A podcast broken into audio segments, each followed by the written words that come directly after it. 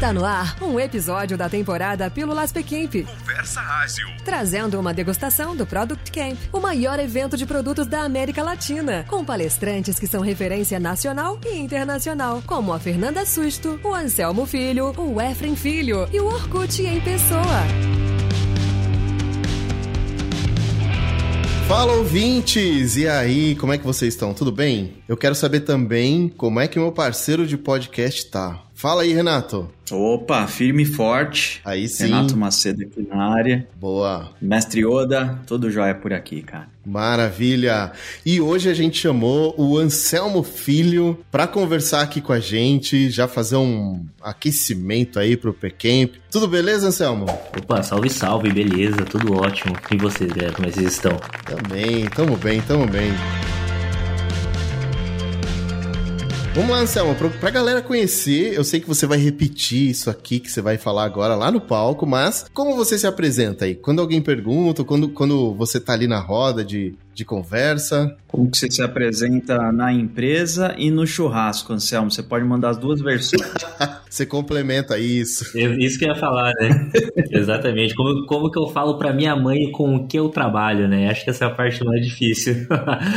Exatamente. Caramba, ninguém descobriu essa fórmula ainda difícil. Não, não, não descobriram, não descobriram. Mas é, como é que funciona, né? É, pra galera que já conhece muito bem sobre tecnologia, eu sou Growth PM na Conta Simples. Trabalho com tecnologia, sou responsável por pela todas as métricas de aquisição e ativação aqui dentro do Conta Simples, então sou responsável por essa jornada aqui dentro. Mas quando eu vou falar para minha mãe o que que eu como que eu trabalho, o que que eu faço, eu falo assim, ah, sabe esses aplicativos que ficam mexendo aí o dia inteiro? Eu sou responsável aí por dar o direcionamento deles. Como é que é o negócio?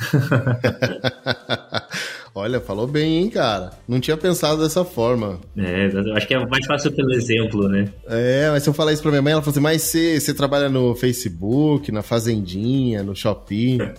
tra... falar isso pra minha família, o primeiro pau que dá em qualquer aplicativo instalado vão me procurar. Falar, Renato, já que você trabalha com isso, como é que resolve aqui? Já que você trabalha com aplicativo, é como é que instala a impressora aqui? Eu, eu, acho, eu acho, que minha mãe ia perguntar alguma coisa voltada para o WhatsApp, algo nesse sentido. É, que é nossa, hoje em dia, né? Mas boa explicação, cara. Falar que você já tá no meio dos aplicativos já é um, um vamos dizer, metade da explicação, né? Já tá ótimo, né? Isso, exatamente.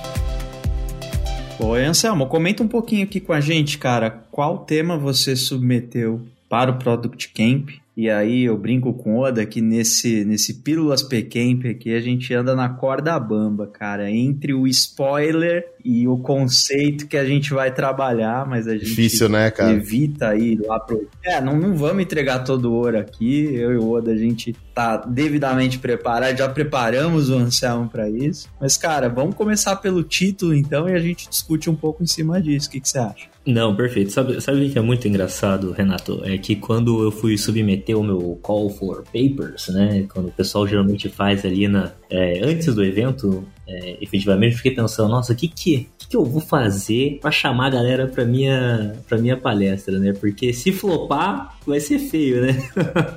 então eu tentei a primeira preocupação sempre é essa, né? Exato, exato, exato. Então eu tentei misturar um pouquinho de inglês, um pouquinho de dor ali que normalmente é, empresas que estão em alto crescimento elas passam, né? Então, a minha palestra ela é basicamente o quê? Eu vou falar sobre a Magic Metric, e a Magic Metric, no fim, é uma métrica que define qual que é o indicador de adoção do seu produto. Né? E quando a galera ela pensa muito em crescimento, em adoção, em growth no geral, né? Então eu vou gastar o inglês aqui com vários termos dos quais a gente não tem muito em português, então já me desculpem já de início, né? Quando a gente pensa nesses, nessas perspectivas, normalmente a gente olha muito através de do que? Daquele funilzão do métricas pirata, né? Uhum. A gente olha aquisição, é, ativação, retenção, etc. Então, quando a gente olha por essa perspectiva, principalmente para empresas que estão em alto crescimento, há uma preocupação muito grande nessa parte de ativação e retenção.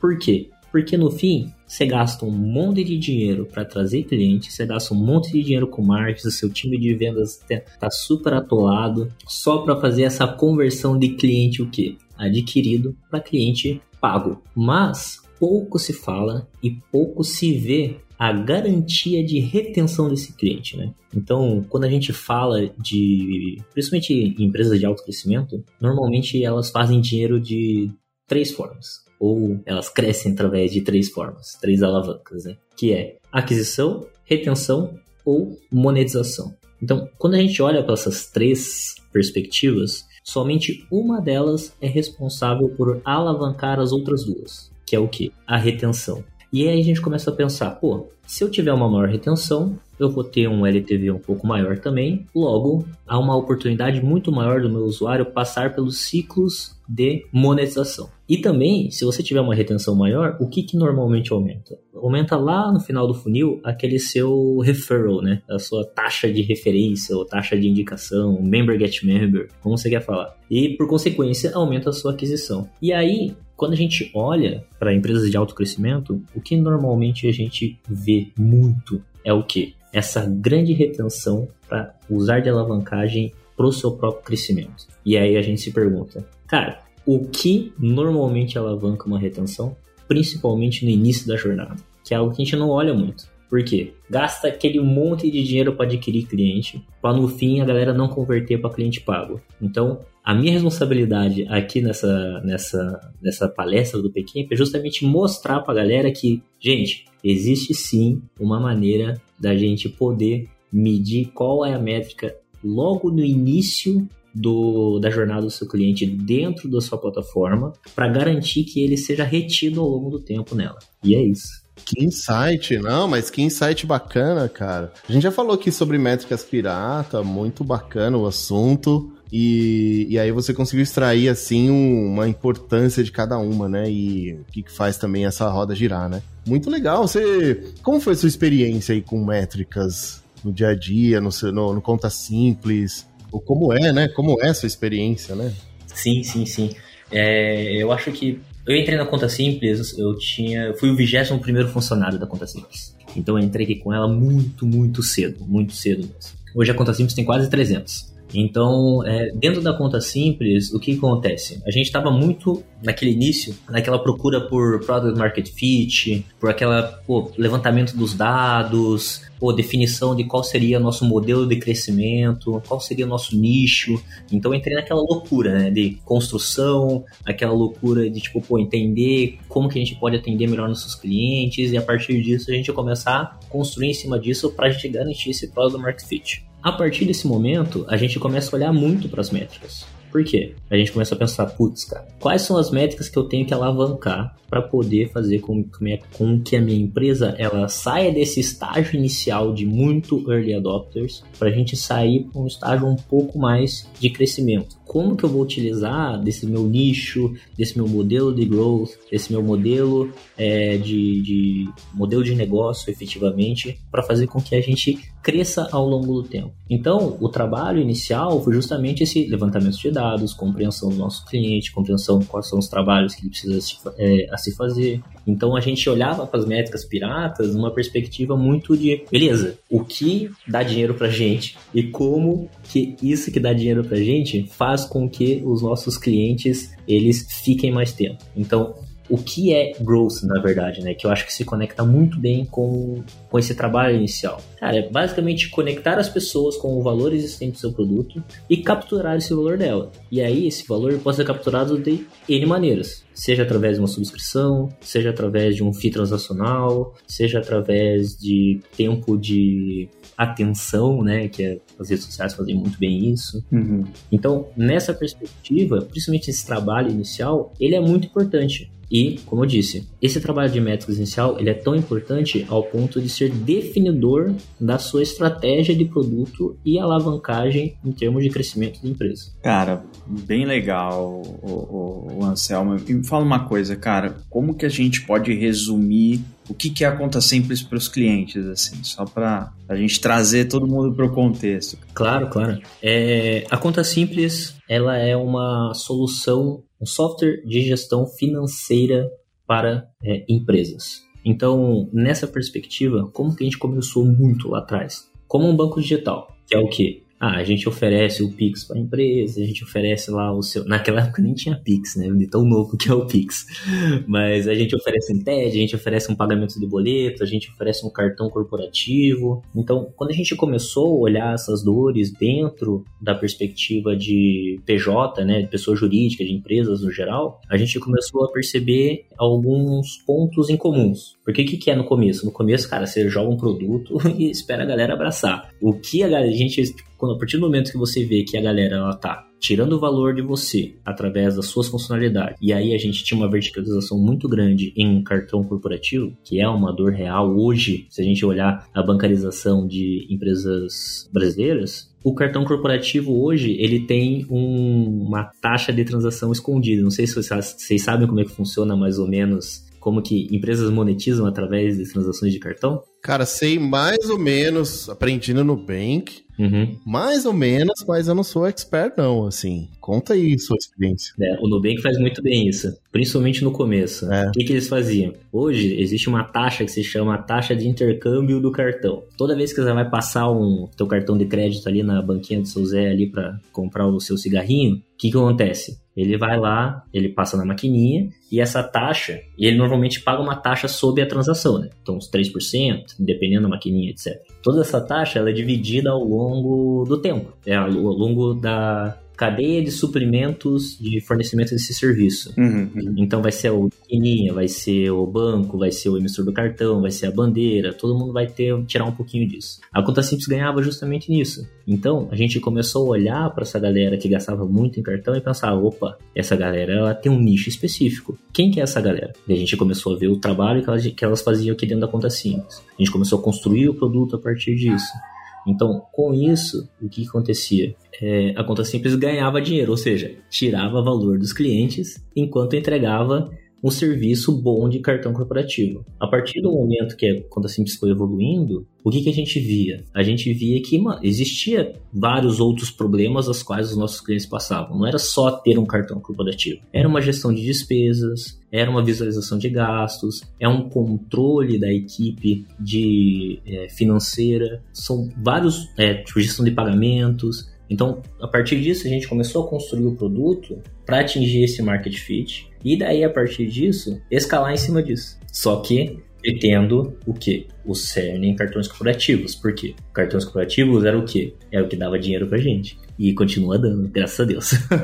Entendi. Então você tem um carro-chefe, mas para achar o market fit, vocês foram evoluindo esse produto, foram agregando funcionalidades, e, e aí vocês entenderam em algum momento que vocês tinham um fit com o mercado, né? Tinham uma solução super aderente às necessidades do cliente. E aí, a partir daí que se dá o crescimento, né, cara? Aí que, que, que vocês apostam e vão para um growth, assim, né? Exato, exatamente. Esse growth sem product market fit não serve para nada. Porque você vai crescer em cima do quê? É. Você vai crescer em cima de nada. Você tem que crescer em cima. Você ainda não chegou lá, né, cara? Exato, você tem que crescer em cima da, do seu nicho, do seu mercado que você já atende e garantir que esse mercado é grande o suficiente para poder, ao longo do tempo, garantir o crescimento da sua empresa. Uhum. E, e aí você entende que chegou no market fit quando você, você faz uma análise em cima do market share, assim, o quanto qual que é o tamanho do seu mar e o quanto você já conquistou? Como que você fica sabendo que, ok, tem um market fit, agora eu, agora eu cresço de alguma forma? Tem um. O Paulo Celos, que é o meu GPM, antigo GPM, ele fala muito bem sobre isso e ele vai gostar de eu estar citando ele aqui, que é o quê? O Product Market Fit tem um pouquinho de arte e um pouquinho de ciência. Obviamente, como gerenciamento de produtos no geral, né? Também. Arte, em qual sentido? É uma força tão grande, tão grande, que é incontrolável. Então, as suas ações em relação ao seu produto e tecnologia, elas saem das perspectivas, nossa, temos que construir essa funcionalidade, porque essa funcionalidade é o que vai trazer a gente para o próximo, né, próximo nível. E elas começam a entrar numa perspectiva que é o que, gente, a gente não tá dando conta de tanta gente que tá entrando, logo a gente tem que o quê? Começar a pensar na escalabilidade, escalabilidade das nossas funcionalidades atuais. Porque as requisições estão dando pau, porque o token não tá dando mais certo porque é muita, muita gente entrando, então os problemas elas começam a ser diferentes. Essa é um pouquinho de arte. Um pouquinho de ciência tá em relação ao quê? Redução de CAC, aumento da LTV, aumento do referral. Para os mais puristas, tem o famoso Sean Ellis Test, né, que é aquele famoso, ah, o que você faria se a conta simples deixasse de existir hoje? Hum, tá. Então, são algumas coisas, são algumas métricas e processos muito complementares, os quais você pode dizer e você pode falar, olha, eu posso ter uma equipe de growth agora para tacar fogo nessa gasolina, tacar gasolina nesse fogo. Uhum, uhum. Cara, bem legal, né? Assim, você o, que eu absorvi aqui, Anselmo, aí você me corrige à vontade, tá, cara? Mas você tá me dizendo que o crescimento, ele começa a acontecer, você começa a, a, a ver esses ponteiros técnicos até subindo, fala, meu, tem muita gente acessando, tem muita gente se inscrevendo, uhum. é, a coisa já tá escalando, então parece que a gente já chegou em algum lugar e, e, algumas métricas de negócio até que te confirmam isso, né? Por exemplo, poxa, o, o, o custo lá de aquisição, né? Ele super paga o, o a, entrada da pessoa ali e ela, é, é, a gente consegue reter, aí entrando um pouquinho já na, nas métricas piratas. Sim. E, e aí esse molho todo me dá essa resposta de, puta, agora gasolina na fogueira, igual você contou. Isso, exatamente. E, e é uma coisa muito muito óbvia que a galera ela não pensa muito é que startups elas significam crescimento. Né? Então, uma startup é uma empresa projetada para crescer rapidamente. Então, se é recém-fundado ou se tem dinheiro de venture capital, não faz de uma empresa uma startup, né? E não é necessário nem que uma startup trabalhe com tecnologia em si, uhum. mas a única coisa essencial, de fato, é o crescimento todo o resto que a gente associa a startups, ele decorre do crescimento, né? Cara, bem legal, Oda. Eu não sei qual que é a tua impressão, mas a minha, cara, é que a gente está atingindo muito o, o, que a gente pretende de, poxa, capturar coisas importantes e já usar no dia a dia. Mas, cara, dá muita vontade de ir lá e ver a palestra lá do, do, do Anselmo, né, cara, na trilha de golfe, né? Fica o convite aí, galera. É, sua. Dentro, na sua palestra tem coisas assim do, do, conta simples que você vai levar ou só sua experiência geral? Não precisa contar aqui, só tô. Não, não, vou trazer um case real. Case real, cara. Aí, cara, é desse que a gente gosta. É a palavra mágica, né? É. Mais do que a métrica mágica, tem a palavra mágica de toda a palestra, que é o que? Um... Mostra o número, né? Case Mostra, real, é. né? Exato. Agora você justificou o Magic lá do título mesmo, Anselmo. Isso mesmo.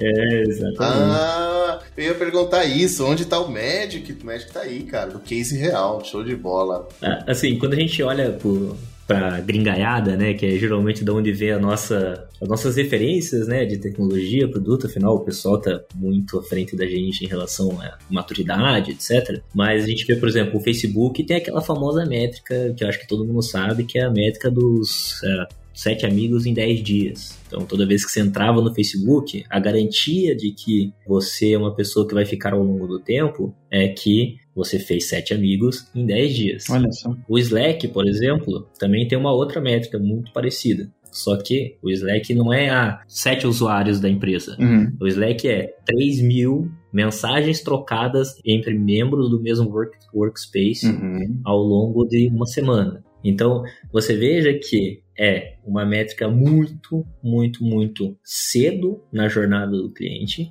e que ele é um indicador da retenção dele ao longo do tempo. Então, se utilizar desses tipos de indicadores é muito bom no sentido de experimentação, no sentido de crescimento, no sentido de comunicação da efetividade da sua aquisição e ativação dos seus usuários. Putz, cara, legal que você abre aí um. Você, você, aquele insight, aquela explosão de cachola aqui, né, cara? A gente sai um pouco uhum de. Não é que sai, né? A gente usa todas as métricas aí que a gente está acostumado, mas a grande pergunta customizada aí é: no teu contexto, com o teu produto, como que você sabe se, qual que é o fator de sucesso para retenção, né, Anselmo? E aí, cara, isso tem que ser construído muito contexto a contexto, né? Ah, sim, com certeza. Porque eu poderia dizer, poderia dizer aqui tranquilamente qual que é o meu, porque eu sei que vocês não vão copiar ele. nem tem como, né, cara? Não tem nem como né? Não é uma coisa que você vai guardar sete chaves, um segredo, porque se você copiar, tenha certeza que tá errado. Verdade. Mas a grande, a grande questão aqui que a gente tem que, tem que avaliar é que existe método, né? O método, ele é quase que um método científico, né? Um processo do qual você consegue descobrir. E o que eu vou dar ali na, na no PCamp é exatamente esse. Eu vou dar o método do qual a gente construiu essa métrica. Legal. Olhando, obviamente, as referências internacionais. Uhum. Para que a gente implementasse aqui como um veículo de indicação da retenção dos nossos clientes, crescimento do negócio e principalmente um trabalho de equipe multidisciplinar, que eu acho que essa é a parte mais importante, porque a partir do momento que a gente é obcecado por uma métrica e essa métrica ela é dividida entre os times, ou seja, todo mundo tem a mesma métrica, seja o time de customer success, seja o time de produto, o time de tecnologia, o time de design, todo mundo, todo mundo tem a mesma métrica, a gente consegue trabalhar em conjunto para o mesmo lugar. Cara, muito, muito legal. Eu, eu, Anselmo, eu vou estar tá lá. Eu e o Oda, nós estaremos no Product Camp. E, cara, não tenha dúvida que eu vou estar tá lá vendo a sua talk, porque fica evidente, né, que o, o, o, valor aí tá no método, né? Exatamente. E cada um pode, através desse método, chegar na sua métrica ali ideal né, cara? Sim, sim. Sim, só pra vocês terem uma noçãozinha, viu, Renato? Uhum. É, quando a gente implementou isso, em apenas um mês, um mês de implementação, de ideação, obviamente, de experimentação, a gente conseguiu aumentar a nossa conversão de ativação em 33%. Ou seja, super expressivo, né? Gente, é, é, eu acho que Pra galera que não tem muita noção do que, tipo, o que é aumentar um terço da sua ativação, é literalmente diminuir um terço do seu CAC. Ah, é verdade. É literalmente aumentar um terço do seu LTV. Então, gente, isso é essencial. Por quê? Porque você consegue alavancar as métricas de receita da sua empresa. Outro ponto também, isso só ativação, mas a métrica de adoção, que é a métrica que a gente vai dizer qual é o método dela para descobrir ela, a gente teve um aumento de 51%. Então, gente, é enorme, enorme. A nossa adoção ela estava baixíssima. A só com um mês de trabalho, um mês de experimentação, um mês de, do método aplicado e daí é, descoberto, obviamente, depois aplicado em termos de tarefa de produto, a gente conseguiu aumentar em 51%. Então, assim, é verdadeiramente um case de sucesso, e além de ser um case de sucesso, sinto que pode ser utilizado por outras pessoas também. Putz, cara, muito legal. Muito legal, cara, muito bom. Cara, obrigado, Anselmo, antes de mais nada, muito obrigado por você ter aceitado fazer esse papo com a gente eu e o Oda certamente estaremos lá acompanhando esse método, né? Eu vi o Renato anotando ali, você viu? O Renato tava eu vi, eu vi, ali, eu né, cara? Anotei, eu anotei mesmo. Ainda não sei o horário, nem o dia, mas eu sei que vai acontecer e vai ser muito bom. muito bom, muito bom. Não, estaremos lá, não tenha dúvida. Eu sempre tô com meu caderninho e minha caneta aqui do lado e eu anoto esses insights muito bom, que, muito bom. que surgem. E, e obrigado mesmo, Anselmo valeu aí pela, pela presença, cara. Eu que agradeço a oportunidade de falar com vocês aqui. Essa palestra e as outras também têm conteúdos altíssimos, porque o pessoal do PCamp, ele não deixa a desejar. Valeu, galera. Valeu, galera. Valeu, até mais.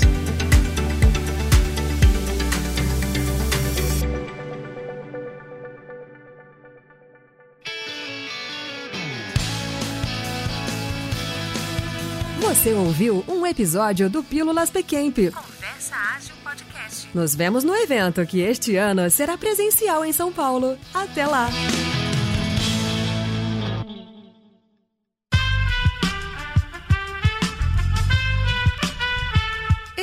Podcast foi editado por Aerolitos Edição Inteligente.